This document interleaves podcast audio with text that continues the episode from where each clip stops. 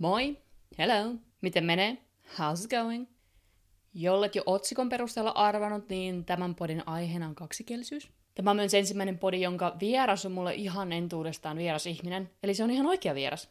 Alkoi melkein jopa jännittää tuossa jutellessa, koska kyllähän sitä kavereiden kanssa juttelee näistä aiheista vaikka kuinka pitkään, mutta sitten kun on oikeasti vieras ihminen, niin on, että no, en mä tiedä kuka sä oot, etkä sä tiedä kuka mä olen, että meneeköhän nämä jutut läpi ollenkaan, mutta kyllä me se vissiin ihan hyvin klaarattiin tässä.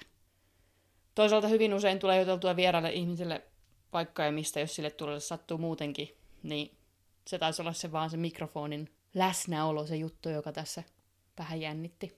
Mutta ei se mitään. Anna esittelee itsensä tuossa kohta nauhalla paremmin, joten turhaan minä sitä tässä pohjustan. Mutta ennen kuin nyt joku vetää herneen nenänsä johon alkumetreillä, haluan huomauttaa, että käytän sanaa kaksikielisyys tässä jaksossa siis viittaamaan ihmistä, jonka kielenkäyttö toisella kielellä on yhtä sujuvaa kuin omalla äidinkielellään. Koska sehän, että pärjää vieraalla kielellä, ei tee sinusta vielä kaksikielistä. Mutta jos voit ilmoittaa olevasi fluent toisella kielellä, kun täytät jotain lomaketta, ja elät suurimman osasi elämäsi osa-alueesta tuolla vieraalla kielellä ilman mitään sen suurempia ongelmia, niin voidaan sinut ainakin minun mielestäni laskea kaksikieliseksi. Se yleensä tarkoittaa sitä, että asuu sitten siinä maassa, jossa oma äidinkielensä ei ole se pääkieli, mutta poikkeuksiakin tietty on. Kaksikielisyystermin tarkoituksellekin on monta eri mielipidettä, mutta itse ainakin ajattelisin, että siinä vaiheessa kun pystyy tuomaan sen oman persoonansa esiin sillä toisella kielellä myös yhtä sujuvasti kuin omalla äidinkielellään, sekä kun pystyy vitsailemaan myös toisella kielellä, niin voidaan lukea kaksikieliseksi. Toi vitsaileminen on hyvä merkkipaalu siitä, koska siinä vaiheessa pitää sitten jo tuntea se toinen kieli niin hyvin, että pystyy käyttämään niitä sanoja niin kuin on tarkoitettu. Mutta mennään vaan suoraan asiaan.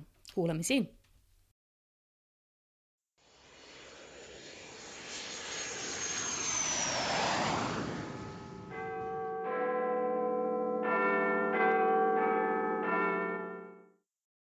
No niin. You are the host now. Joo, kyllä minä sen tiedän. Se on ilmoitti mullekin pari kertaa. Mä olin sitä, okei, en mä yritä. Ei mun tarvi aina olla hostissa. Oli varmaan oli liian semmoisia niin kuin isoja kysymyksiä. Niin. Joo, kyllä. Okei. Niin, jos aloitetaan tämä virallinen osuus tästä. Kerrotko mulle vähän, että kuka sä olet, mitä sä teet täällä ja mikä sut on tuonut Britteihin? Joo, eli mun nimi on Anna Kuusala ja mitä mä teen täällä? No siis, ehkä mä lähdin siitä, että mikä mut on tuonut tänne, niin sitten siitä päästään kätevästi siihen, että mitä mä teen. Mä oon ollut kohta Lontoossa 8 vuotta ja alun perin, niin kuin tiedät moni muukin, niin lähden pariksi vuodeksi tänne Lontooseen. Ja sitten reilu 7 vuotta myöhemmin, täällä ollaan vielä.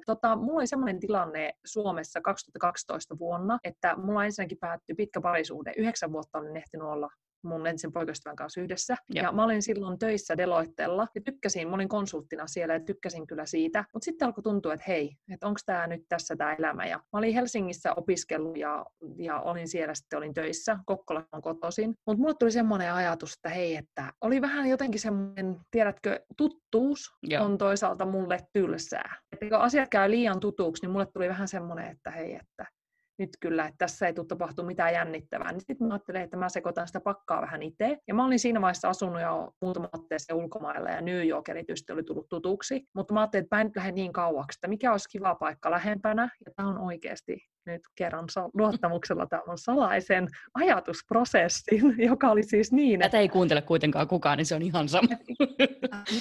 Ja jos joku kuuntelee, älä vaan kerro. Koska välillä tiedätkö, kun ajattelee itse, että millä perusteella sitä muutti jonnekin, niin se on se, että hallelujaa. Mutta siis mä olin silleen, että okei, missä puhutaan englantia? Koska se on niin pahvinkieli ja mä luotan siihen eniten niin työkielenä. Missä mä voin jatkaa tanssia, koska mä oon taustalta niin balettitanssia ja tanssi on niin mulle yksi tärkeimpiä juttuja. Ja missä mä voisin tehdä konsultointia, koska mä tikkailin siitä. Sitten mä olin silleen, skannataan jotain, mikä on vähän lähempänä kuin New York. Niin se oli aika helposti Lontoa. Ja sitten mä olin silleen, että hei, että lähdetään tätä. Niin kokeileen. Ja sitten mä muutin. Ja tosiaan, kun sä kysyt, että mitä mä teen täällä, niin mähän päädyin siis konsultointiin. Ja mä olin ollut täällä 1,5 vuotta, niin mä löysin aivan ihanan firman konsultoinnissa. Pääsin tekemään muotia ja luksusalaa. Ja mä tykkäsin siitä tiimistä ihan tosi paljon. Niin sitten kävi silleen, että 2 vuoden jälkeen, kun pääsin sinne, niin eihän siinä vaiheessa viitti lähteä pois. Siinähän oli se oppimiskäyrä just niin kuin nousussa. Niin sitten Sitten mä olin silleen, että hei, että nyt tehdään tätä juttua. Ja siinä menikin sitten seuraavat 5 vuotta sen firman kanssa. Ja nyt vajaa pari vuotta sitten lähdin mun duunista ja nykyään mulla on oma firma. Mutta että se niin kuin lyhyesti tämmöinen kehityskaari, niin kuin myös semmoiseen pisteeseen nyt, missä mä oon, että mä en ole sikä ajatellut, että mulla on omaa firmaa, niin hei, tässä never say never, tässä ollaan. Eikö se ole hyvin usealla yrittäjällä että no en minä ajatellut, että minä yrittämään alan, mutta no yrittämään alettiin ja sitten tehtiin. No mä aina sanon silleen, että mä en ole yrittäjäperheestä sillä tavalla, ja Suomessa ehkä tämä myös tämä sana yrittäjä, että siinä nyt yrität sitten jotain, ei ole ikinä mua kauheasti kiinnostanut. Mutta ehkä niin kuin Lontoossa niin se, että se mun ympäristö muuttui niin valtavasti, niin siinä tuli itselle myös se ajatus siitä, kun katsoi muita, jotka tekee koodauspäivällä DJ-hommia iltaisin. Että hei, miksen minäkin. Että mäkin haluaisin itse asiassa jotain luoda, ehkä jotain uutta ja tehdä jotain vähän erilaista. Ja siitä se sitten lähti se, että yrittäminen tavallaan on siinä niin kuin sivutuotteena. Että ensimmäinen homma oli itse asiassa se, että mä halusin luoda jotain uutta ja tehdä jotain omaa. Joo. Jotenkin huomaa siis täällä, että täällä se tavallaan yrityskulttuuri, että alat yrittäjäksi, se on huomattavasti paljon jotenkin, siinä on matalampi kynnys lähteä yrittäjäksi. On niin paljon freelancereita ja muuta vastaavaa ja se on tavallaan,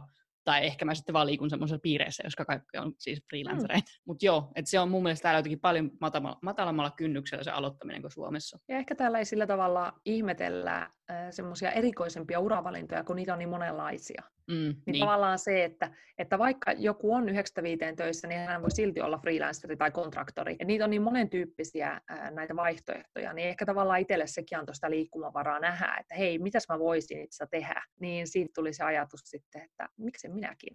Kerrotko vähän sun konsultoinnista? Joo, mitä sä siitä haluaisit tietää? No, mä kävin tietenkin stalkkaamassa sun nettisivut ja kuuntelin muutaman podcast-jaksonkin. Mutta ihan vain parilla sanalla, että mitä sä teet sun konsultointifirman tavallaan kautta. Sullahan on oma kirja ja muuta vastaavaa, mistä puhutaan kohta. Mutta, No siis joo, ja nykyäänhän mä en enää tee konsultointia, nykyäänhän mä coachaan. Mutta voidaan tulla siihen myöhemmin. Mä mielellään kerron tästä konsultoinnista, koska varsinkin kun tulee Suomesta, niin Suomessa niin konsultti on vähän nähdään monesti semmoisena, ainakin itse mä näin, että leimataan semmoista, että osaako ne nyt mitään. Mutta täällä Lontoossa hyvin usein yritykset, nyt pahoittelen, niin mä aion sanoa tämä englanniksi, että yritykset hakee lisää capabilityä tai capacityä. Eli ei ole sitä osaamista, sitä kyvykkyyttä tai ei ole riittävästi kapasiteettia. Me käytetään tosi paljon konsultteja ja tavallaan se, koko kulttuurisin konsultointi ympärillä erilainen. Ja kun mä puhuin siitä, äsken mainitsin siitä firmasta, minne mä pääsin, mistä mä dikkailin tosi paljon, niin se mikä siinä oli just hienoa, että päästiin tekemään niin kuin asiakkaiden kanssa niin kuin siinä rintarinnan niitä hommia. Niin ennen kuin mä olin ollut semmoisella strategiapuolella, että mietitään vähän ja sitten jutellaan, että tämmöisiä juttuja voi sitten tehdä, nyt oikeasti päästiin tekemään. Ja se oli niin kuin itselle tosi mieleistä, että pääsin miettimään yritysjohdon kanssa niin kuin ihan strategiaa, että millä tavalla, silloin oli tosi kova sana tämä, että tehdään niin kuin multi-channel, että on niin kuin monikanavaisuus ja digitaalisuus. Niin millä tavalla, mikä se strategia siihen on ja millä tavalla se sitten toteutetaan siellä yrityksessä. Ja mä oon oikeasti ollut, esimerkiksi Selfridges tavaratalolla mä olin vuoden heidän kanssaan, tämän strategian toteuttamisen parissa, että miten monikanavaisuutta toteutetaan niiden yrityksessä, niin se konsultointi niin kuin siinä itsellä oli niin kuin se, että mä olin siellä toimitusjohtajan siinä hallituksen kokouksessa, istun siellä ja mietin sitä strategiaa, mutta mä olin myös sieltä shop floorista porukan kanssa näin ja katsotaan, että miten tämä joka päivä niin kuin toteutuu, niin se niin kuin konsultointi täällä, niin tiedätkö, se oli niin kuin valtavan niin käytännönläheistä ja sitä tekemistä, jossa myös syttyi se palo siihen ihmisten kanssa tekemiseen, jota mä teen sitten nykyään ihan niin kuin päivätyönä. Niin se ehkä niin kuin konsultoinnista tavallaan erona Suomeen, että Suomessa nähdään monesti vähän semmoisena niin kuin pukumiehet tulee paikalle ja sanoo, että menkääs tänne markkinaan. Niin täällä se oli tosi niin käytännönläheistä se konsultointi, mitä mä tein ja tykkäsin siitä kyllä tosi paljon. Tunnistan tuon, että Suomessa silloin jotenkin suomeksi sanalla konsultti on tosi erilainen klangi kuin mitä silloin englannin sanalla consultant.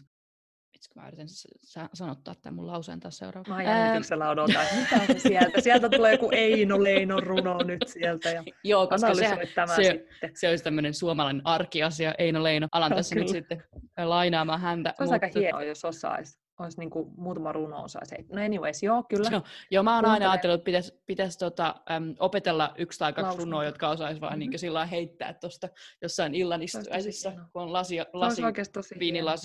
viinilasi tuossa kädessä. No tässä minä nyt quotetaan Shakespearea, että no niin kuin ihan hatusta. Oikeastaan siihen runonlausunta. Anyways, sorry, mä hetkeksi tässä Niin, kun puhuttiin sitä konsultoinnista, mutta sitten kerrotko ihan kahdella lausella, että mitä sä teet nykyään sun firman kanssa? Joo, eli nykyään mä teen kahdella lauseella. Mä teen kahta asiaa. Mä teen aika paljon inspiraatiopuhetta ja sitten mä coachaan ihmisiä. Joo. Eli mä oon vähän tämmönen niin kuin... Mä näkisin, että mä oon vähän tällainen auttaja, että mä autan ihmisiä eteenpäin elämässä ja naisia erityisesti ja menestymään omassa elämässään itseluottamuksen, mindsetin ja vähän niin kuin heartsetin kautta myös. Miettää vähän asioita niin kuin syvemmästä näkökulmasta ja se, että miten sä pääset elämässä eteenpäin ilman, että se on joku laastari. Joo, joo. Niin, ei vaan sellainen quick fix, vaan niin kuin oikeasti what's the point. Niin sitä mä teen nykyään. Yeah. Tää on ihan oikea duuni, hei. Mä tiedän, mä oon ollut täällä niin kauan, että siis, ja ottaen huomioon, kuinka paljon freelancereita ja muuta vastaavia, mulla on porukoissa, jotka tekee mitä ihmeellisiä asioita, niin kyllä. Mun korvaan toi kuulostaa, että totta kai sä teet, mutta sitten mä tiedän, että Suomessa me oltais vähän silleen, että jaha, selvä. Kyllä. Vai semmoista hommaa. Ja varsinkin, että hei, että miten sä voit kutsua itseä tämmöiseksi, jos sulla ei ole 2 maisterin tutkintoa niin, asiasta. Niinpä, kissa. Että kai sä nyt jonkun psykologian tutkinnon herran jästä kyllä, olet tehnyt, että sä voit tehdä tätä työksessä. Elämänkoulu. Mulla on vaan hyviä ideoita. Niin siitä se lähtee. Kyllä. Eli aiheena tänään olisi vähän se, että puhutaan siis kaksikielisyydestä. Ihan jo sen takia, koska mä en jotenkin itse tajunnut kuvasta esim. Olisiko ollut vuosi tai 2 sitten oltuani täällä jo reilu 4 vuotta, että mä olen kaksikielinen ihminen. Kun aina ajatellaan, että se sana bilingual tarkoittaa sitä, että sä olet syntynyt sellaiseen perheeseen, että sä puhut luonnostas 2 kieltä. Että sut on ihan lapsesta saakka coachattu siihen kaksikielisyyteen. Kunnes sitten joku mun brittikaveri huomautti, että niin, että sähän olet siis kaksikielinen, koska sä puhut sujuvasti sekä englantia että suomea ihan, koska kuulemma minun englannin tasoni on samalla tasolla siis brittien kanssa. Jotenkin siinä vaiheessa mä aloin miettiä sitä, että jaa, no niin, totta, niin mä taidan vissiin olla. Sitten se tuli kahden identiteettikriisi jossain vaiheessa, että mitäs herra jästää, että mihin mun suomen kieli on katoamassa myös yhtäkkiä tavallaan, että kun oma elämä on koko ajan sillä englannilla, että kun tekee työt englanniksi, suuri osa sosiaalista elämästä on englanninkielistä, että vaikka mäkin pidän huolta Bristolin suomikoulusta ja sitten opetan suomea 2 viikossa, niin silti oli tuli sellainen olo, että hetkinen, että mä en ole lukenut mitään suomeksi, niin kuin esimerkiksi kaunokirjallisuutta, herratees kuin pitkään aikaan. Nyt olen, koska mä olen tehnyt siitä tavoitteeni ja haasteen itselleni. No, ihanaa. Sitten tuli mietittyä sitä, että aina kun menee Suomeen, niin sitä jotenkin tosi varovaisesti heittää sitä Finglishia sinne väliin. Finglishan siis on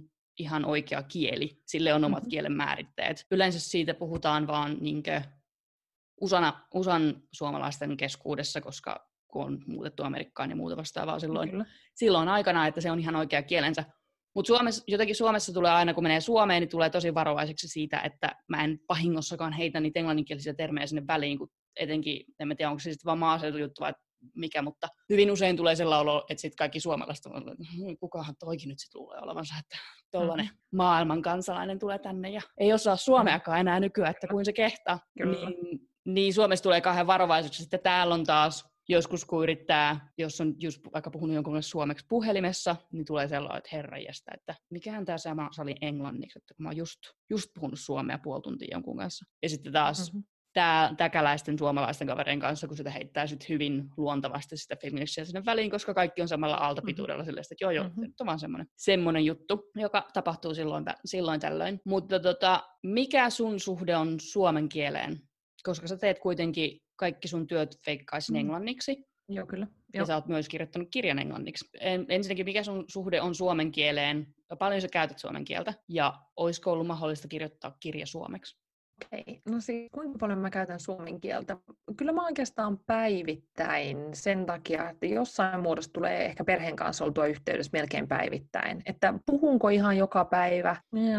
En osaa siihen sanoa, mutta kyllähän mä nyt puhun hyvin sujuvaa suomea. Et eihän mulla ole mun suomen kielen kanssa ongelmia. Mistä me puhuttiin sun kanssa aikaisemmin jo, että esim. Mun duunit täällä, kun mä oon tehnyt englanniksi, niin mun on hankala esim. Jotain työsanastoa yhtäkkiä kääntää suomeksi. Et se on niinku semmoinen, että mä huomaan, että tietty ammattisanasto saattaa olla, että se on mulle helpompaa englanniksi, koska mä olen oppinut se englanniksi. Niin se ehkä niinku kommenttina siihen. Sitten sä kysyit siitä, että mikä on mun suhde suomen kieleen. Niin tiedätkö, ehkä se, että eri tavalla, ehkä jos sä sanoit, että sulle tuli identiteettikriisi niin kuin siitä kaksikielisyydestä, niin mulle tuli ehkä identiteettikriisi siitä maanmuutoksesta, mihin mä oikeasti nyt kuulun, kun en kuulu enää Suomen sosiaaliturvaan. Tiedätkö, niin mulla oli ehkä enemmän se, että mihin mä nyt kuulun, koska musta tuntuu, että kun mä oon ollut ulkomailla niin pitkään, niin aina kun mä menen Suomeen, niin musta tuntuu, että mä oon vähän outolintu sielläkin. Niin se on ollut ehkä se mun identiteettikriisi, että kun mä en oikein sovi enää suomeenkaan. Ja ei välttämättä se, että mä puhun finglishia, jos mä Suomessa oon, vaan pelkästään se, että mä sanon, että mä asun Lontoossa, niin se on jollekin ihmiselle semmoinen punainen vaate, että okei, tuo luulee olevansa jotenkin vähän erikoinen, kun se asuu siellä. Pelkästään sen takia, että mä oon sanonut, että mä en asu täällä. Niin se on ollut ehkä se, mutta että mun suhde suomen kieleen on niin kuin oikeastaan vaan,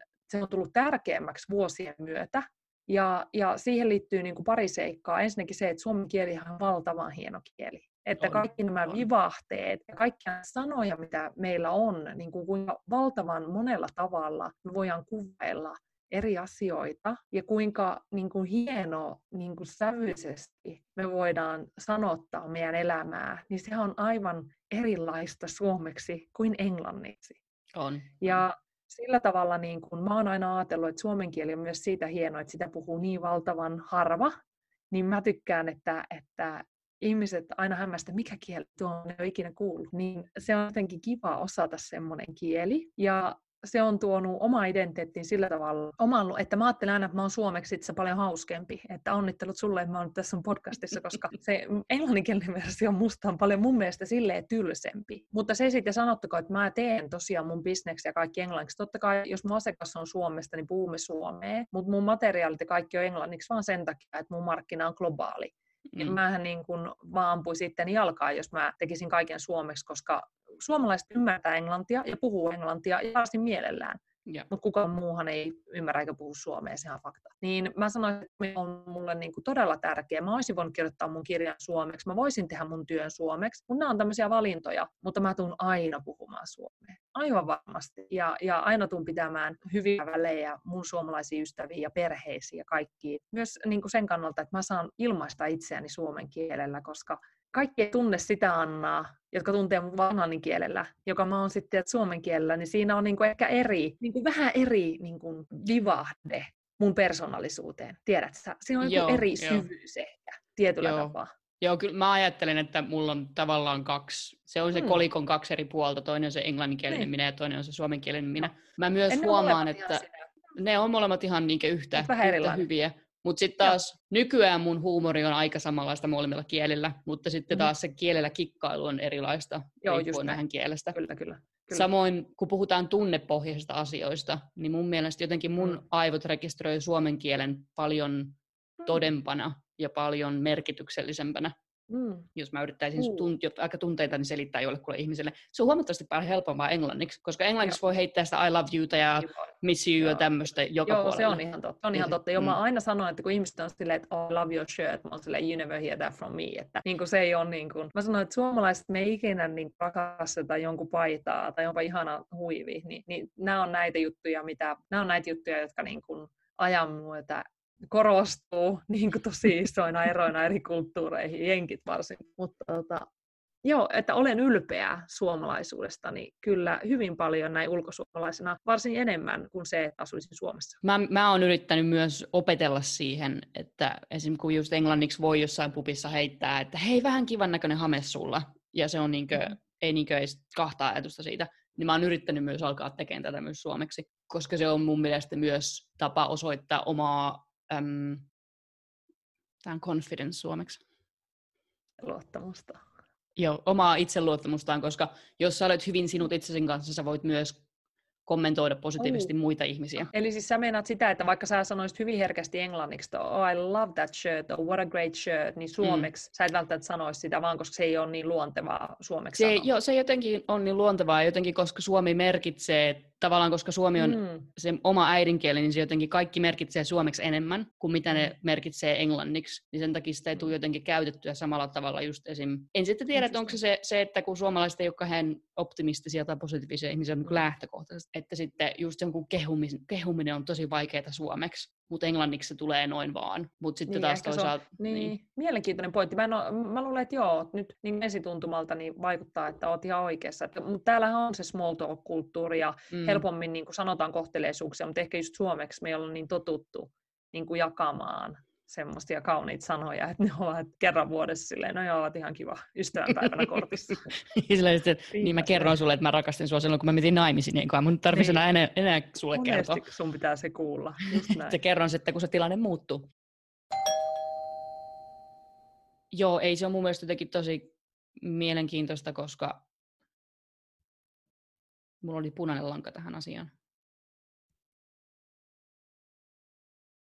Niin, siis small talkista, koska itse en ollut mikään small talk-ihminen silloin. Mä oon aina ollut kova puhumaan, etenkin tietyissä seuroissa. Mutta silloin kun muutti tänne, niin sen kyllä huomasin, että itse jotenkin ei osannut sitä small talkia ollenkaan. Mä sanoin, että anteeksi, mitä, että pitääkö sitä puhuakin ihmiselle herranjästä. Mutta nyt kun siinä on englanniksi tullut huomattavasti paljon paremmaksi, niin mä hyvin tietoisesti myös yritän harrastaa sitä suomeksi enemmän. Silloin kun mä menen Suomeen, koska siis suomeksi se on ihan yhtä helppoa silloin kun mä olen Bristolissa tai just Cardiffissa ja mä hoidan suomipiirien hommia. Mutta sitten se on jotenkin tosi paljon vaikeampaa, että vaikka se small talkikin on huomattavasti päällä helpompaa nykyään täällä suomeksi, mutta heti kun menee Suomeen, niin suomalainen small talk suomeksi on jotain niin vaikeeta. Mä silleen, että siis mä voin käydä tämän saman keskustelun englannissa suomeksi 10 kertaa paljon paremmin kuin mitä mä teen sitä nyt Suomessa suomalaisten kanssa.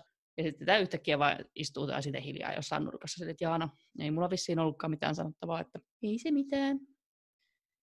Täytyy muuten sanoa tuohon, että meillä oli tässä aika pitkä niin kuin tauko ennen kuin sä jatkoit tästä kysymyksestä, niin älä vaan leikkaa sitä pois, koska se on ainoa me suomalaiset, jotka ollaan niin ok sen hiljaisuuden kanssa, että ei tarvii heti täyttää sitä jollain niin kuin britit. Mä vaan tässä oottelin, oli varmaan 5 sekuntia hiljaa, niin älä vaan leikkaa sitä pois. En leikkaa, mä tykkään jättää kaikennäköisiä pieniä inhimillisyyden merkkejä kaikkiin mun episodeihin, koska tää ei todellakaan ole mitenkään.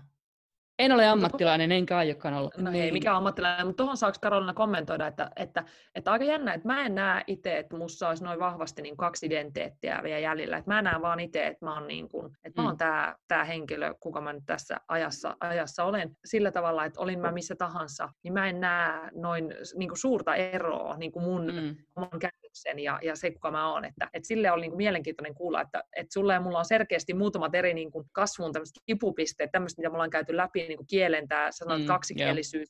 Ja nyt se tämä niin small talk eri maissa. Että musta tuntuu vaan, että Suomessa niin kaikki on silleen, että Anna on ihan sekaisin, koska mä oon niin samanlainen kaikkialla. Niin täällä niin se on vähän silleen, että britit on niin kuin, jenkeissä no, mä olisin varmaan ihan normaali. Täällä mä oon vähän, britit välillä vähän ihmettelee, Suomessa porukka ihan se, että tuo on ihan sekaisin tuo Anna. Niin tällä skalla mennään. Et mä en sillä tavalla niin kuin ehkä modifioi, tiedätkö sitä omaa niin käytöstä. Kyllä niin kuin sillä tavalla. Joo. Jännä kuulla. Tämä oli mielenkiintoinen niin kuin peilauspinta itselle. Joo, mä siis mietin tätä itse. Mä ylianalysoin itseäni hyvin usein. Ei tarvitse maksaa terapeutille, kun voi psykoanalysoida itsensä ihan rauhassa. Niin, mut joo, se on jotain semmoista, mitä mä oon miettinyt hyvin usein. Ja myös semmoinen asia, mistä mä yritän kasvaa itse ulos ihan tietoisesti. Koska eihän mulla voi olla 50 eri persoonaa, niin se pitää tavallaan, että se on edelleen semmoinen sulatuspiste, johon pitää päästä. Niin, paitsi jos ne kaikki 50 on tosi kivoja. Niin, no se on. Ei voi mitään, että mä oon näin upea ihminen joka ikinä. 50 eri tavalla. Niin. Puhuuko sä mitään muuta kieliä kuin suomea ja englanti? Niin kuin sujuvasti? Mä puhun ruotsia suhtkoot sujuvasti. Nyt varmaan itse vähemmän sujuvasti, kun en ole sitä niin paljon käyttänyt. Mä oon länsirannikolta kotoisin, niin monet ystävistä on suomenruotsalaisia. Et Kokkolassa 18-19% siitä kantaväestöstä on suomenruotsalaisia. Niin sillä tavalla se oli niin kuin iso osa. Ja sitten koulussa mä opiskelin myös saksaa ja ranskaa. Sitten mä osan sanaa italiaa ja espanjaa. Et sillä tavalla niin kuin, muiden kielien kanssa on niin kuin kuunteluoppilaana aika sinut, mutta puhumisen kannalta niin täytyy sanoa, että sen jälkeen kun muuttanut tänne, niin pääsee käyttämään sitä englantia. Kyllähän ne kielet unohtuu, jos sen niitä käytä. Joo, ja ne on niin paljon helpompi oppia silloin, kun on keskellä sitä kieltä. Että mä aikoinaan vietin 2 kuukautta Pietarissa Venäjällä. Lähin sinne ilman mitään venäjän taitoa, mutta sitten kun mä tulin 2 kuukauden jälkeen takaisin Suomeen, niin kyllä sitten osasi jo ihan hyvin lyhyen keskustelun käydä venäjäksi. Cool. En tiedä, kuin oikea se oli kieliopillisesti, mutta sen verran, että pystyi. Ja saman tein, kun tuli takaisin Suomeen 2 viikkoa myöhemmin, ei mitään käsitystä enää, että mikä oli. Niin, kyllä. Ja meikäläisen ruotsin kieli ei ikinä ollut mitenkään häppöistä. Että niin, mutta siellä Sysmässä ei varmaan paljon tarvitse puhua ruotsia. Mulla ei ollut silleen, monet suhtautuu negatiivisesti niin kuin ruotsiin Suomessa. Ei mulla ollut ikinä, että, ja sitten mun kavereiden kautta niin se oli niin kuin osa silleen arkeen. Ja mä oon tykännyt aina kielistä, siksi mä aloinkin opiskelin niin montakin lukiossa ja yläasteella. Joo. Ja englanninkielessä lastentarhassa mä olin 5-vuotiaasta lähtien, että hei kuule, mun suu on pesty saippualla, kun sanoin shit. Että sori, mä nyt kiroilin tässäkin podcastissa, mutta siis oikeesti mun suu on niinku, pesty saippualla. Ja musta se on aika siistiä, sanoin shit, kelaan nyt. Joo, ei, Sysmässä ei todellakaan mitään ruotsia ihan kauheasti tarvii, ja se jotenkin... Musta vähän tuntuu, että se myös riippuu siitä, kuin hyvä opettaja sulla on niissä kielissä, koska mun englannin kielen taito parantui huomattavasti siis lukioaikana vuodessa, koska oli eri opettaja kuin mitä se oli ne edelliset opettajat ollut sit peruskoulussa. Ja sitten siinä tavallaan syntyi se ajatus siitä, että mitä jos tässä lähtikin ulkomaille, että täällä, tässähän voisi pärjätäkin jossain jollain toisella kielellä. Ja voin kertoa, että ottaa huomioon, kuinka paljon suomalaiset stressaa siitä omasta kielitaidostaan ulkomailla. Ei ole mitään tarvetta stressata siitä, koska sitten niin paljon ihmisiä, kun esimerkiksi johonkin britteihinkin muuttaa muista maista, joissa se kielen opetus ei ole yhtään niillä hyvällä tasolla. Mutta silti britit on ihan ok sen kanssa, että niiden jonkun ihmisen kielitaito ei ole mitenkään häppöistä, mutta heti kun suomalainen aukaisee suunsa, niin se on silleen, tää on aika helppoa ymmärtää sua, että kun sulla ei ole mitään kahdenpainavaa aksenttiakaan, koska suomalaisten aksentti on aika helppo ymmärtää yleensä, plus me puhutaan niin kahden rauhallisesti yleensä jostain kumman syystä, ja yleensä pelkkä asia. Luonnollisesti.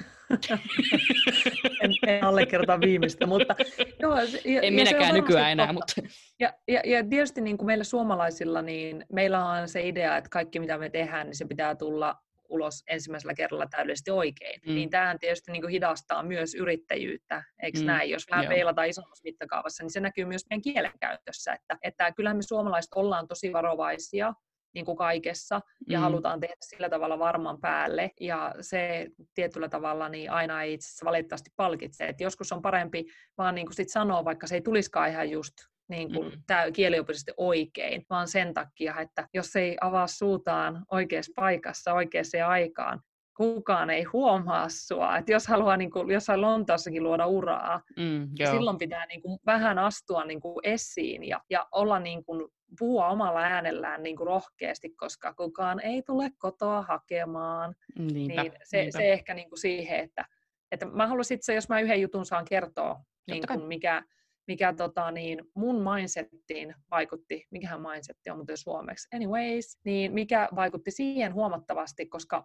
silloin kun mä tulin tänne, niin mä heti melkein aluksi, niin mun asiakkaat oli niinku ihan johtoryhmätason henkilöitä. Yeah. Ja totta kai siinä itselle tulee semmoinen, että okei, oli vähän ehkä, tiedät sä, hermostunut näissä tilanteissa, ja sitten sä tiedät, kun on vähän hermostunut, niin sitten kun huomaa, että on hermostunut, sittenhän sitä hermostuu enemmän, ja sitten sitä nyt teen virheen, okei, voi ei, sitten teen niin sitten niitä virheitä vaan alkoi niinku satelee, ja yhtäkkiä tuntuu, että puhuu jotain ihan täysin muuta kieltä. Niin se on ehkä itselle semmoinen niin kuin alun semmoinen iso niin kuin opetus, että mihin mä niin kuin keskityn. Jos mä keskityn virheeseen, niin sitä tulee vaan koko ajan lisää. Ja siitä mulle tuli vaan tosi paljon huonompi fiilis. Ja se niin kuin heikensi sitä mun niin kuin performanssia niin kuin duunissa. Niin mun yksi kollega sanoi mulle hyvin, kun me oltiin yksillä töiden jälkeen afterworkseilla klassisesti, niin sanoi mulle näin, että kuule Anna, että mietipä silleen, että mä oon tämmönen niin kuin brittimies, tiedät sä, 60+, tämmönen perus valkoinen mies, tiedät sä, white male, middle-aged, silleen, että kun mä puhun, oikeasti ketään ei kiinnosta.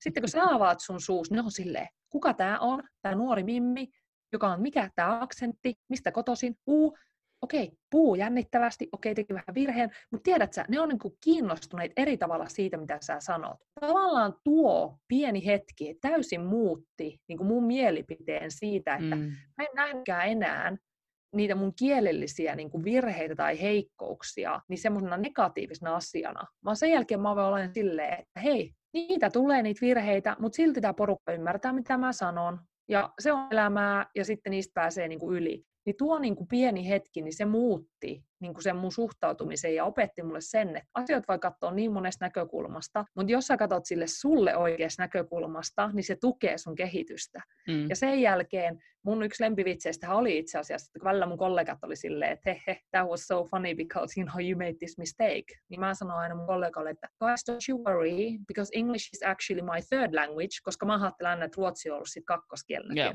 Yeah. Niin mä ajattelen aina, mä sanon, että English is my third language. If you want, we can switch to Finnish or Swedish anytime you want. Mm, yeah. Mm-hmm. Niin tavallaan niin silloin, että sit mä niin aina ihmisille, että hei, että tiedätkö vähän niin kuin vitsillä, mutta silleen niin puoli tosissaan, että hei, jos sä haluat, niin voidaan puhua suomea, joka on mun ykköskieli, koska sä et tiedä yhtään tästä haasteesta, minkä mä koen joka päivä, koska sä saat puhua sun äidinkielellä. Ja ehkä me ei tulla tähän tässä podcastissa, mutta mä sanon vaan sen, että kyllä ne ekat pari vuotta, kun mä muutin tänne, niin ne työpäivät, ne pitkät päivät, kun joutuu koko aika olen niin kuin tarkkana siitä, että mitä sanoo, miten sanoo, kenelle sanoo, oliko se nyt oikein, oliko tässä järkeä, ja sitten teet sä ihan sekaisin, sitten sä mietit suomeksi, puhut englanniksi, joku kysyy niin kuin numeron, sä mietit suomeksi, puhut englanniksi, tiedät sä näin, niin välillä illalla tuli himaan, en halua puhua enää sanaakaan kenellekään. Niin kyllä niin kuin, tavallaan sen parin vuoden jälkeen, kun oli niin kuin relannut sen kielen kanssa, ja siitä tuli hyvin tavallinen osa niin kuin sitä arkipäivää, sitä elämää, niin onhan se ihan valtavan suuri helpotus.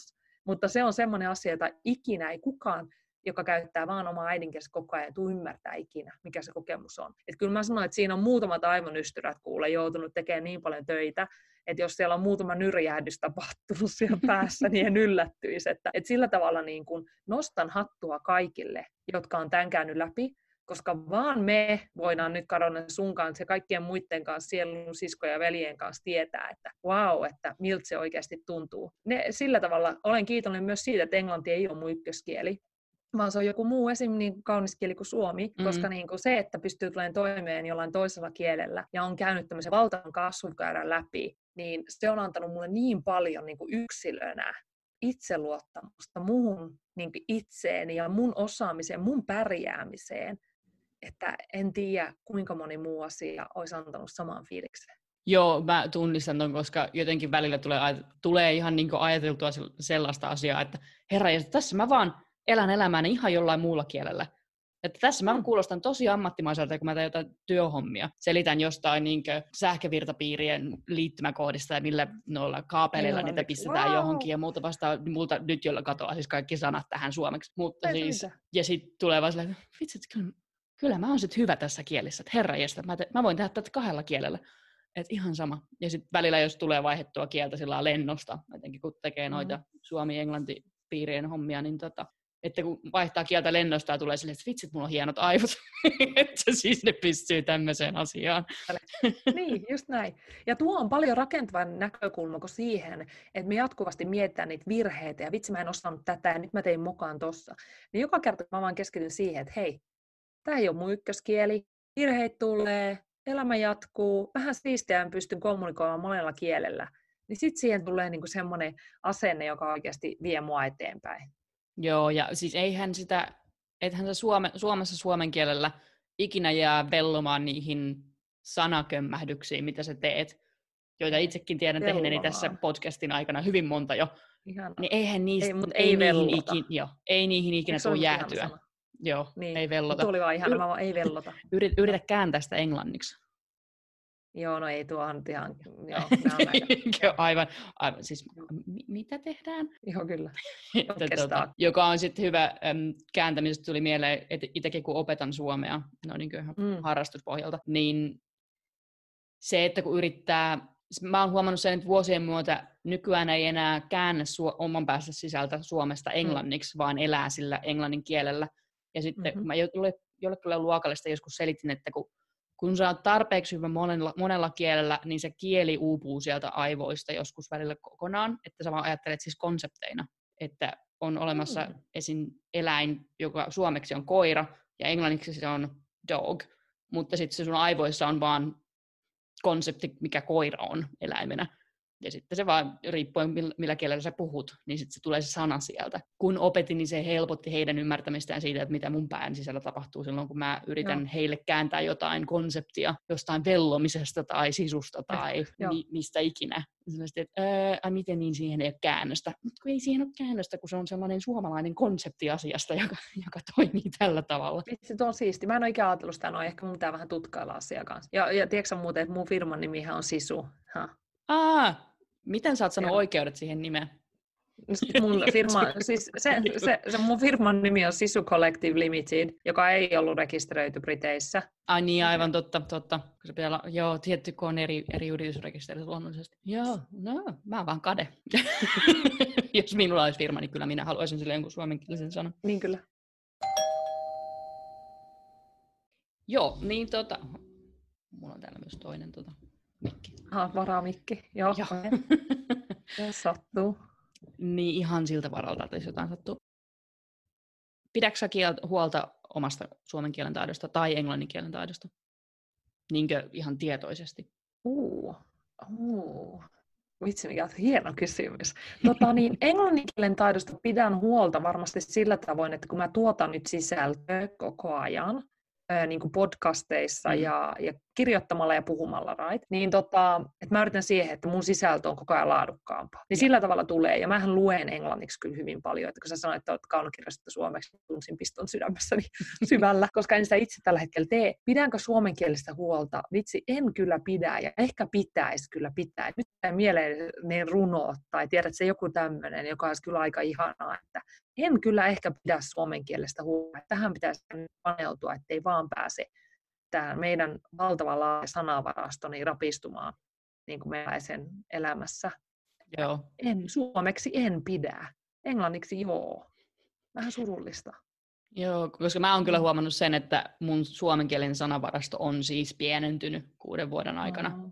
Ei sillä lailla, että se nyt näkyisi missään sinänsä, mutta et sieltä on jäänyt semmoiset jotkut vanhemmat niinkö kielelliset ilmaisut tai jotkut niinkö fraasit tai sivistyssanat on jäänyt jonnekin tonne aivojen perukoille. Kyllä ne sitten tietty jostain lukisi jonkun sanan, että niin toi muuten vissiin tarkoittaa mutta se ei ole enää tuossa niinku aktiivisessa kieliä. Ei vello enää aktiivisesti. Niin, joo. Mutta sitten taas mä myös pidän huolta siitä, mun englannin kielen kanssa, että mä yritän laajentaa mun englannin kielen taitoa koko ajan. Mm-hmm. Silleen, että siellä on sitten vähän hienompia sanoja ja fiksumpia sanoja ja muuta vastaavaa, niin sitten niitä voi sitten aina silloin tällainen strategisesti pistää johonkin englanninkieliseen lauseeseen ja kaikki britit on silleen, anteeksi, mitä? That's a nice one.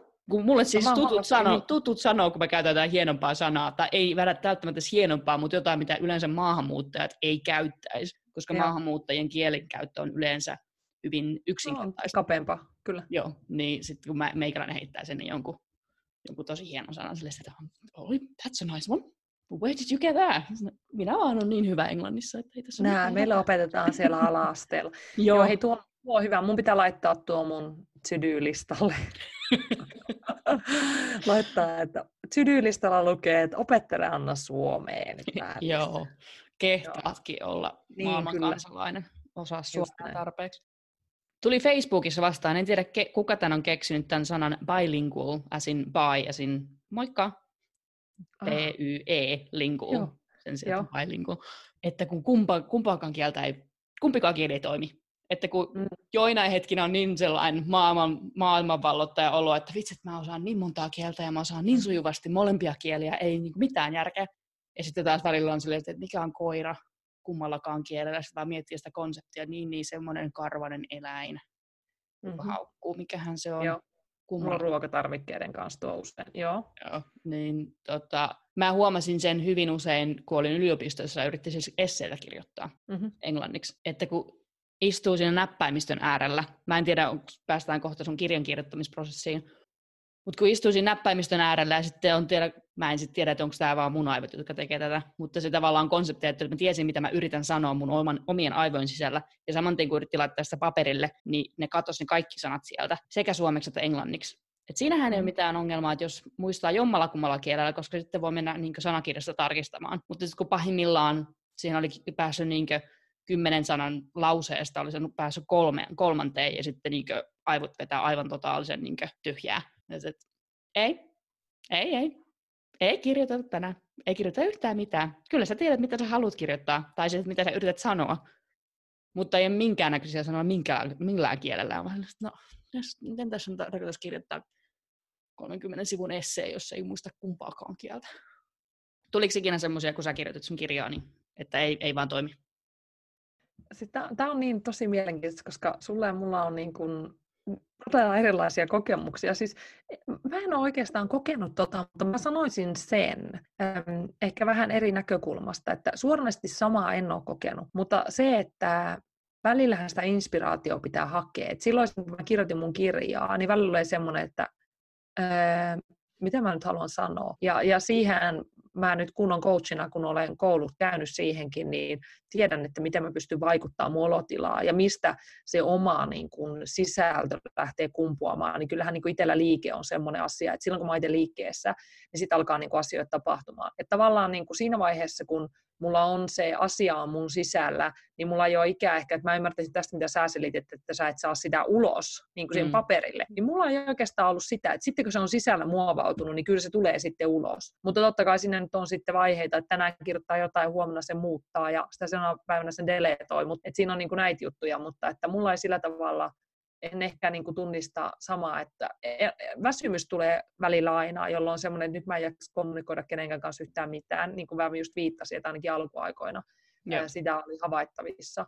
Mutta ei mulla oikeastaan sillä tavalla, ehkä myös sen takia, että mä tuotan nykyään niin paljon sisältöä koko ajan. Joo. Että se on niin päivittäistä, että on podcastia, on sosiaalista mediaa ja kirjoittaa niin kuin sähköpostia ja viestejä ja tiedätkö näin, niin ehkä siihen on niin tottunut, että ei ole aikaa niin kuin muodostaa sitä lukkoa, koska on silleen, että I must do my work. Tiedätkö, että tämän pitää tapahtua nyt.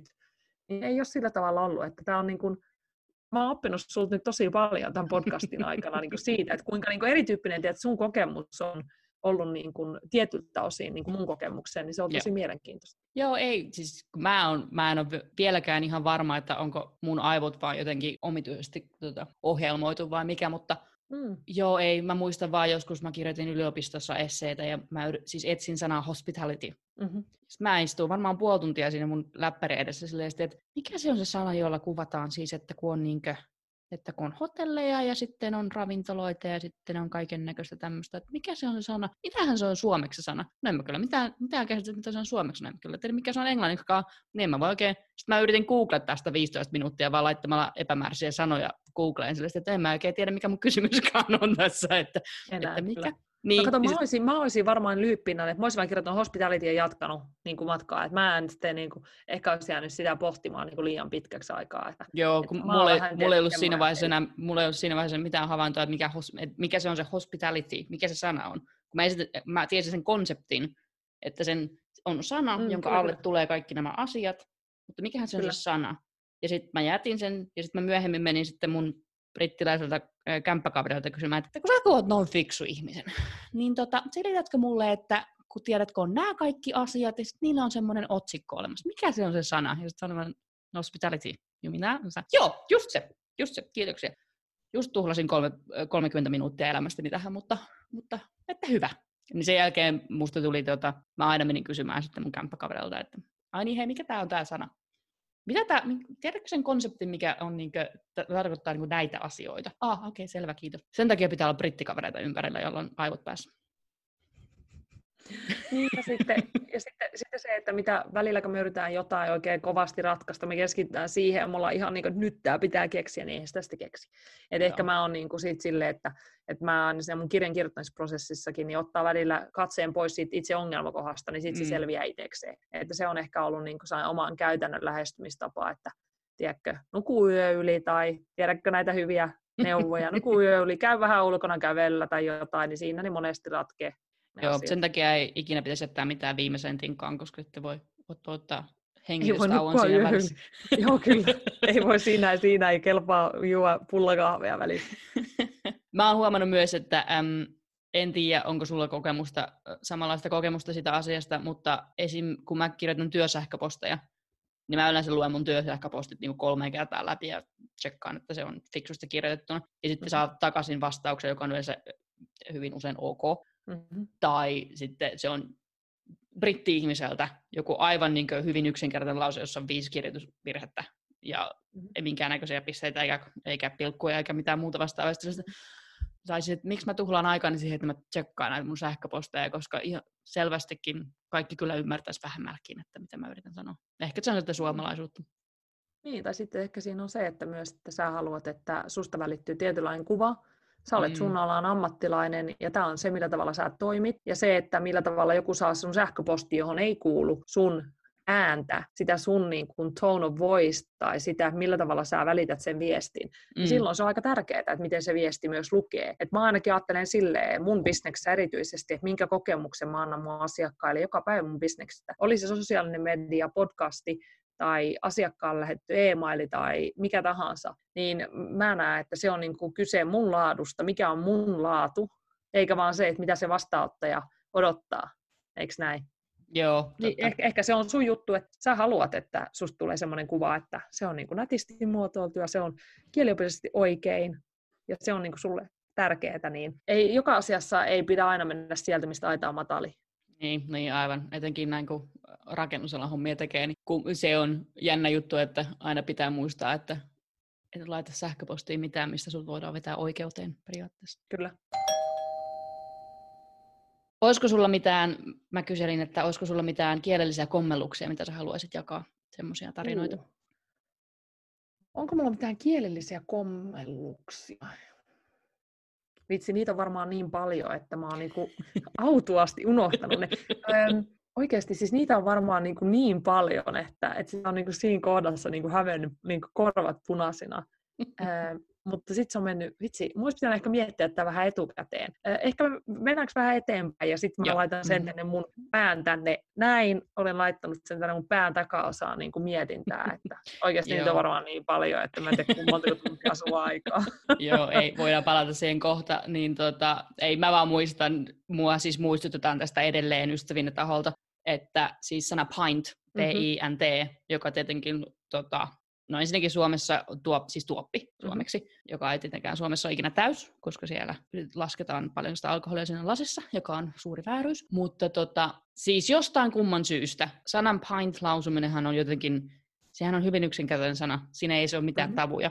Jostain syystä ensimmäiset 6 kuukautta mä aina sanoin pint, sen sijaan, että mä olisin pint. Ja sitten mä ihmettelin, että miksei kukaan baarimikko ikinä pubissa ymmärrä, mitä mä haluan. Joo. Kunnes sitten yksi mun brittikaveri, siis hän vielä myönsi, että hän oli kuunnellut tätä useimman kuukauden ja mä oon nauranut partaansa siitä asiasta ennen kuin hän sitten siinä 6 kuukauden kohdalla oli, että niin sä ymmärrät kultaseni, että se ei ole pint, vaan se on pint. Ja se oli, että anteeksi, mitä?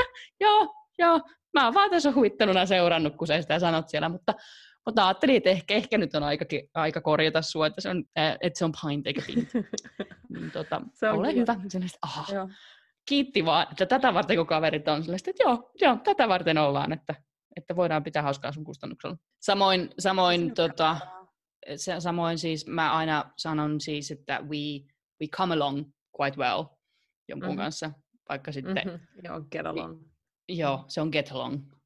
Jostain syystä kukaan ei ollut sitä vaivautunut mulle huomauttamaan, kunnes eräs linguistiikan opiskelijaystäväni sitten huomaatti vihdoin viimein 3 vuoden jälkeen, että mä oon kuullut, kun sä käytät sitä niin monen kertaan, mutta nyt se ärsytti mua niin paljon, että on pakko sanoa, se on get along, ei come along. No, no et sit voinut yhtään aikaisemmin, että... No nää on näitä. Mulla tulee vaan mieleen yksi, mutta mä yritän nyt niinku... Mä en ehkä muista täysin oikein, mutta me oltiin siis siellä kurssilla niin mun duunista, ja sit me tehtiin siinä jotain ryhmätyötä. Sitten mä musta sanoin sen meidän porukalle silleen, että hei, että joo, nyt mä sanoin jo, että you don't need to invent the bicycle again. Sitten ne kaikki oli silleen, että kato, mä oon suoraan suomen kielestä tietysti, että en keksitä pyörää hei uudestaan. Ja siitä tuli semmoinen läppä siellä, niin kuin, että kaikki oli aina, että Anna, ootko ollut keitteleen pyörää, koska se on niin kuin reinventing the wheel, sehän on niin kuin se täällä. Niin se oli vaan niin hyvä, että siitä tuli se juttu, että mulla on varmaan ollut 2 kertaa noita, että mä niin kuin Suomesta suoraan niin kuin käännän, ja sitten se ei olekaan niin kuin ihan sama. Niin siitä, ja sitten tietysti niin kuin, se on sama kuin nuo sunkin ystävät, niin kutsutut Mä teen tässä niin kuin ilman lainausmerkkejä, niin kutsut ystävät, niin vähän samaa mun kollegatkin oli aina silleen, että no Anna, onko uusi pyörä keksitty? Ihan jos tämä on teidän mielestä hauskaa, niin se on fine, että se on, joilla köyhillä on halvat huvit, niin antaa olla. Ei haittaa minua. Mutta ehkä ne on ollut semmoiset, mitä tuommoiset suorat englanniksokset. Joo. Tiedätkö? Joo, se on. Se ei ole sana, mutta tiedän mitä tarkoitan.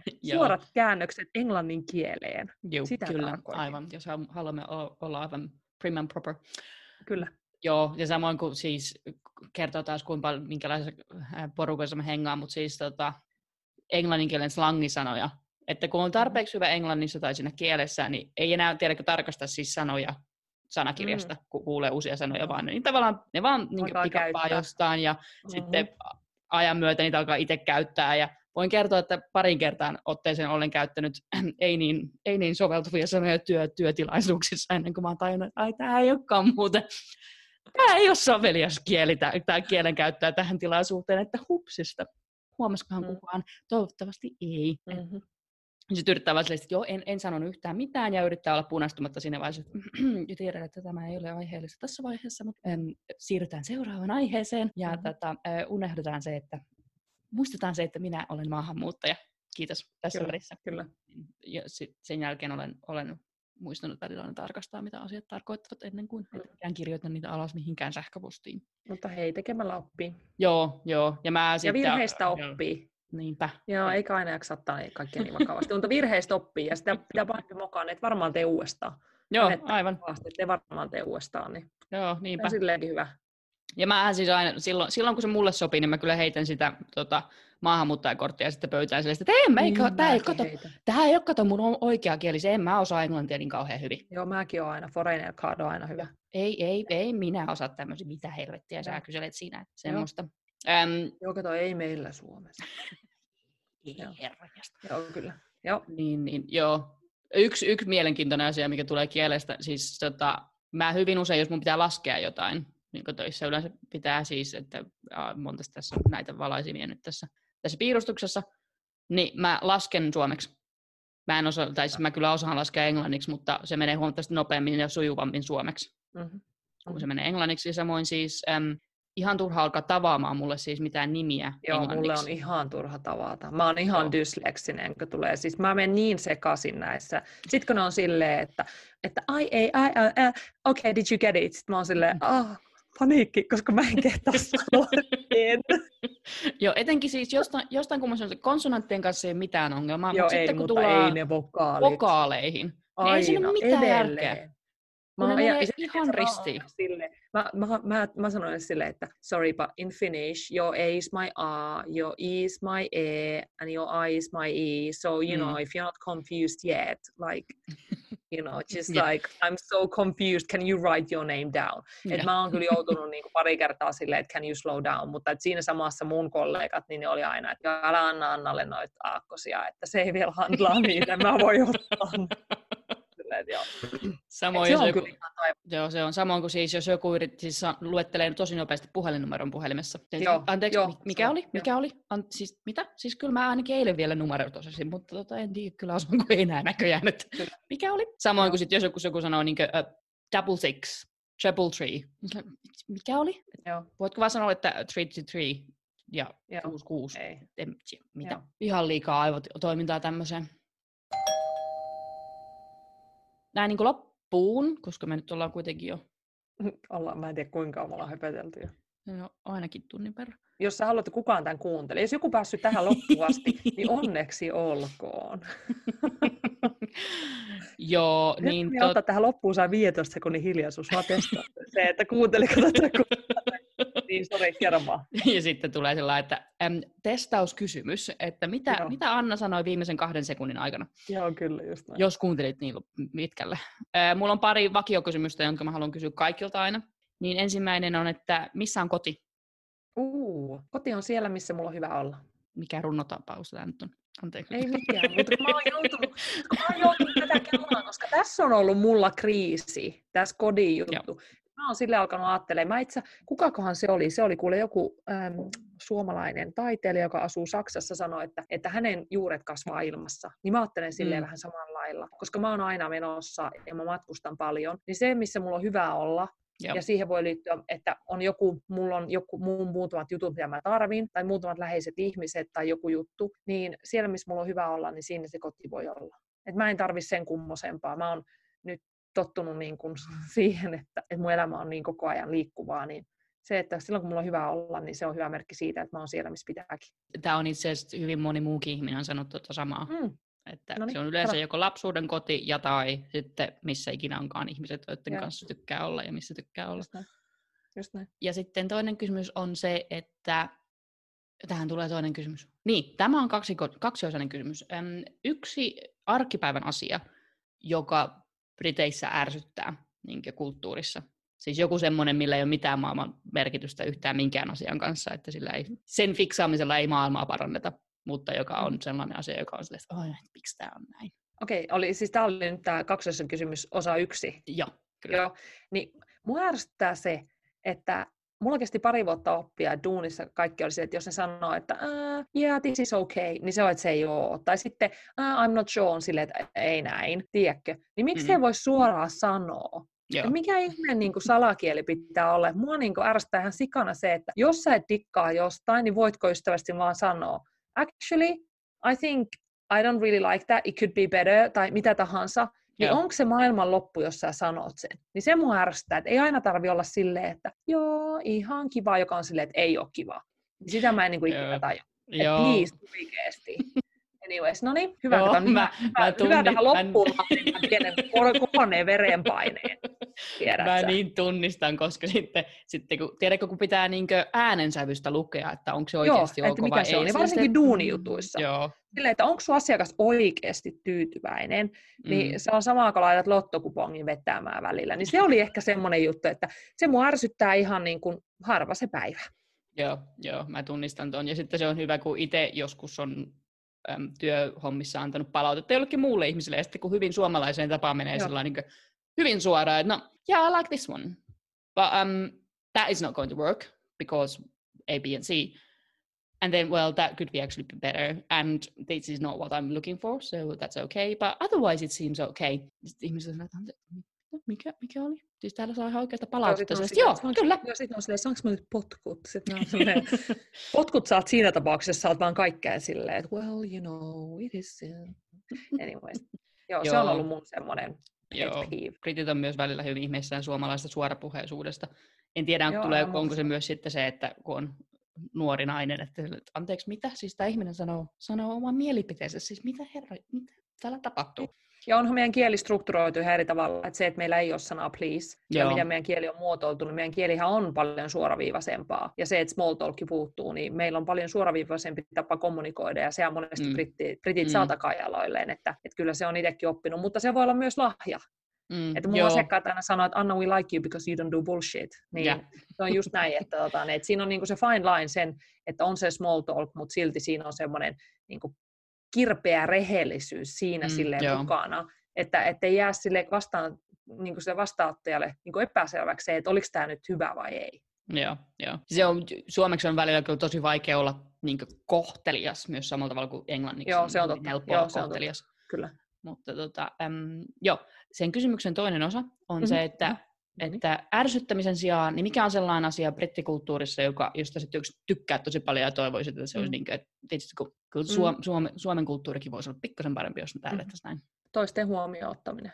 Joo. Että me ei olla tässä maailmassa yksin, että Suomessa on se, tiedätkö, tönäset jotain, tai niin kuin se, että tiedätkö, tämä on niin kuin pikkuesimerkki, mutta tämä niin kertoo paljon, että tiedätkö, välillä jos mä oon niin kuin ruokakaupassa ja mä skannaan siinä sitä hyllyä, sitten joku menee siitä ohi, on silleen, excuse me, niin Suomessa kukaan ei ikinä sanoisi mitään. Et mun mielestä sellainen tietynlainen sellainen kanssaihmisten huomioon ottaminen meidän arkipäivässä, on se sitten ovien avaaminen tai tämmöinen yleinen kohteliaisuus, niin ehkä just se, että meidän Suomen sanavarastossa ei ole siihen välttämättä sopivia sanoja, niin kuin, että me hyvin vähän pahoitellaan, kun ei ole kriisiä, kiitostakaan me ei ehkä viljellä. Niin tämmöiset pienet kohteleisuudet, niin ne on itse asiassa tosi isoja juttuja. Et sitä mä toivoisin vähän suomalaisille, että me otettaisiin vähän meidän katse pois meidän omasta navasta ja katsottaisiin, että tässä ympärillä muitakin ihmisiä.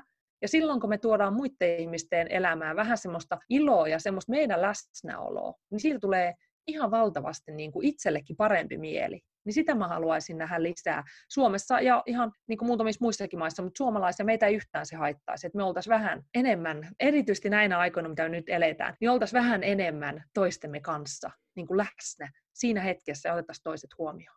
Joo, tavallaan, ettei koko ajan pidä semmoista suojamuuria itsensä ympärillä, että tähän minun omaan kuplaani ei nyt yhtään kukaan koske millään tavalla sanallisesti tai muutenkaan. Niin, ja semmoinen niin muutenkin semmoinen oho. Minäkään en sano yhtään mitään. Niin, joo. Ja semmoinen muutenkin, että oho, tiedätkö, niin se niinku, what? Niinku, ei tehdä sitä. Olen aivan niin. Samaa mieltä. Ja sitä pääsi, välillähän se on ihan kiva jutella ihan puolituntemattomien ihmisen kanssa kaupassa. Eihän se nyt niinkään.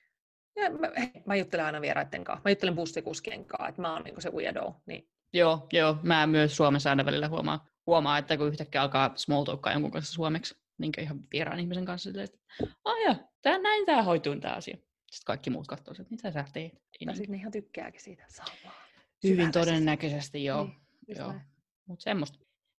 Kiitoksia tästä juttelusta. Kiitos, oli tosi ihana. Kiitos, että pyysit mua. Ja hei, tää taisi olla mun ensimmäinen podcasti suomeksi. Että kiitos paljon, että sain olla. Mua vähän jännitti jopa. Se on ihan hyvä. Kato, uusia juttuja elämässä, niin jännittää aina välillä. Just näin, taas kasvoi ihmisenä. 2 kielisyys. Sana 2 kielisyys yleensä tuo mieleen sen pakkoruotsin ja ulkosuomalaiset lapset. Vuonna 2010 ulkosuomalaisia oli jo 800 000 siirtolaisuusinstituutin mukaan. Eli tämä tarkoittaa siis Suomesta lähtien näitä Suomen kansalaisia tai suomalaista syntyperää olevia, mutta ulkomailla asuvia ihmisiä. Paljon puhutaan siitä, että miten ulkosuomalaisten lapset tulee kaksikielisiä, mutta aika vähän on tutkimusta siitä kaksikielisyydestä, joka ilmenee ulkosuomalaisissa aikuisissa, joka on tavallaan itse opittua myöhemmällä iällä. Mielenkiintoinen juttu on se, että vaikka Suomi on ihan virallisestikin kaksikielinen maa, niin Suomessa ei lasta voi rekisteröidä virallisesti kaksikieliseksi. Tämä tarkoittaa sitä, että vaikka olisit jo syntyessäsi kaksikielinen vanhempien perusteella, täytyy sinulle valita se ensimmäinen kieli, koska virallisesti 2 kieltä eivät voi olla tasavertaisia yhdessä ihmisessä. Englannissa, kun kielitaitoa se kysytään, on ensimmäinen kieli aina englanti, jos olet britti, paitsi jos olet kymrin kieltä, äidinkielellesi puhuva walesilainen. Jos olet maahanmuuttaja, on englanti luonnollisesti aina toinen kielesi, jolloin oman maasi äidinkieli merkataan ensimmäiseksi kieleksi. Britannian tilastokeskus eli Office for National Statistics on tehnyt vuonna 2011 viimeksi laskennan maan eri kielistä. Suurin osa ihmistä luonnollisesti puhuu englantia äidinkielenään tai Walesissa se saattaa myös olla kymrin kieli, mutta 7,7% eli 4,2 miljoonaa ihmistä ilmoitti puhuvansa jotakin muuta kieltä äidinkielenään. Suurin toinen kieli siinä listalla oli Puola, jota puhuu noin 500,000 ihmistä ensimmäisenä kielenään, mutta se johtui ihan siitä, että Britanniassa on tosi paljon puolalaisia maahanmuuttajia. Puolan jälkeen tuolta top 10 listalta löytyy Punjabi, Urdu, Bengali, Gujarati, Arabia, Ranska, Kiina, Portugali ja Espanja. Espanja, joka on siinä listan häntäpäässä, niin sitä puhuu ensimmäisenä kielenään noin 120 000 ihmistä. Tuossa laskennassa ihmisiltä oli myös kysytty, että kuinka hyvin he puhuvat sitä englantia. Asteikolla can speak English very well, can speak English well, cannot speak English well ja cannot speak English. Tuosta 4,2 miljoonasta ihmisestä 726 000 vastasi, että he eivät puhu englantia hyvin. Ja 138 000 ihmistä, että he eivät puhu englantia lainkaan, joka on aika monta ihmistä yhdessä maassa. Muissa yhteyksissä kielitaitoa yleensä kysytään asteikolla, johon kuuluu vaihtoehdot kuten beginner, conversational, intermediate ja fluent tai native. Nämä samat asteikot on yleensä käytössä myös sitten kielen opiskelussa, jotenkin jos aikuisopiskelijana opiskelee jotain. Itse yleensä kun tosiaan merkkaan tietenkin ensimmäisenä suomen kielen, joka on native, koska se on äidinkieli, ja sitten toisena tulee englanti, niin se on yleensä sitten fluent. Joskus ei ole aina käytössä niitä molempia vaihtoehtoja, että siellä on vaan se native tai fluent, mutta yleensä se native siinä sitten merkattu, että puhuu äidinkielenään tai puhuu yhtä sujuvasti kuin ihminen, joka puhuu sitä äidinkielenään sitä kieltä. Niin siinä tapauksessa sitten, jos on vaan toinen käytössä, niin sitten suomi ja englanti tavallaan tulee samalle asteikolle, että ne on molemmat joko fluent tai native, mutta se suomi tulee sitten kyllä merkattua ensimmäisenä ja englanti toisena, että se on tavallaan selvää, kumpi on vahvempi. Luonnossa sen nyt kuulee onneksi ihan aksentistakin, että kumpi kieli tulee ensin, että ei tarvi arvailla ihan kauheasti, että olenko mä britti vai ei. Sen kuulee ihan selvästi äänestäkin. Finglish on kielen muoto, jolla nykyään yleensä tarkoitetaan suomen kieltä, johon on sekoittunut englanninkielisiä sanoja. Eli joko suomenkieliseen lauseeseen ilmaantuu pari englanninkielistä sanaa ihan sellaisenaan, tai sitten englanninkielinen sana on äännetty suomalaisittain ja suomalaisella taivutuksella. Kuten, se on ihan fine, tai mä menen nyt Centralle. Kun yritin tässä infopakettia laittaa kasaan, niin totesin, että sekä kaksikielisyydestä että Finglishistä löytyy tosi paljon kirjallisuutta, ihan tieteellisistä artikkeleista, ihan kirjoihin. Joten jos asia kiinnostaa sen kummemmin, niin kannattaa etsiä semmoisia käsiinsä. Mutta nyt tähän väliin lainaan, kuulkaas ihan peräti Wikipediaa, koska se tiivisti tämän Finglishin alkuperän parhaiten. The term Finglish was coined by Professor Martin Isonen in the 1920s in Hancock, Michigan, to describe a mixture of Finnish and English he encountered in America. The word is first recorded in English in 1943. Eli alkuperäinen Finglish on siis viitannut Amerikan suomalaisten 1900-luvun alkupuolella kehittämään kieleen, joka sekoittaa suomea ja englantia keskenään oikeastaan 50-50 puhujasta riippuen. Aiheesta on tosiaan olemassa paljon kirjallisuutta, ja moni Amerikan suomalaisista kertova kirja käsittelee myös tätä aihetta, koska se on kuitenkin iso osa sen sukupolven maahanmuuttaa suomalaisen elämää Amerikassa, etenkin tavallaan the second generation of immigrants, koska se ensimmäinen sukupolvi on luonnollisesti ollut Suomesta muuttaneita, jolla suomi on äidinkieli, mutta sitten se toinen sukupolvi kasvaa suoraan siihen suomen ja englannin sekoitukseen. Toi alkuperäinen Finglish on vielä vahvempi sekoitus suomea ja englantia kuin mitä se Finglish nykypäivänä yleensä on, koska Finglishillä nykyään viitataan nimenomaan siihen, että puhutaan suomen kieltä, mutta sitten sinne tulee random englanninkielisiä sanoja väliin, kuten tässäkin lauseessa, sana random. Sitten on hyvä muistaa, että Finglish ja anglismi on kaksi eri asiaa, koska anglismi on enemmänkin sitä, kun englanninkielistä sanasta tehdään suomenkielinen versio, yleensä ihan tarkoituksella. Esimerkiksi sana printeri, jonka suomenkielinen versiohan on tulostin, mutta printeri on hyvin usein käytössä, joka on nimenomaan anglismi, joka tulee englanninkielen sanasta printer. Puhuttiin tuossa Annan kanssa kielen huollosta ja siitä, että tehdäänkö me sitä itse. Ihan tarkoituksella, niin Suomen kotimaisten kielten keskus on koonnut nettisivuilleen aika laajan kokoelman eri kielenhuoltoon liittyvistä ohjeista ja suosituksista, että jos haluaa huoltaa omaa suomen kieltään ihan virallisella ohjeistuksella, niin ne on saatavilla.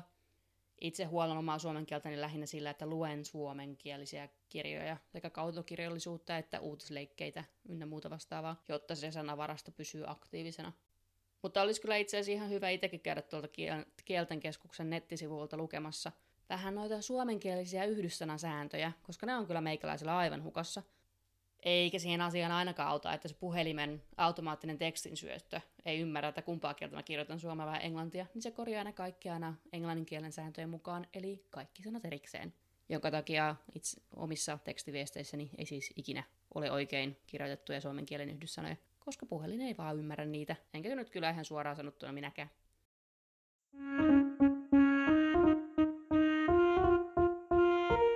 Se siitä sitten tällä kerralla. Aihelinkit on taas luonnollisesti jossain näppietäisyydellä, mutta jos on aiheeseen liittyvä pohdinta, jonka haluat jakaa, niin ole ihmeessä yhteyksissä, joko Instagramin kautta, @finsbeyond, tai sähköpostilla finsbeyond@gmail.com. Moikka!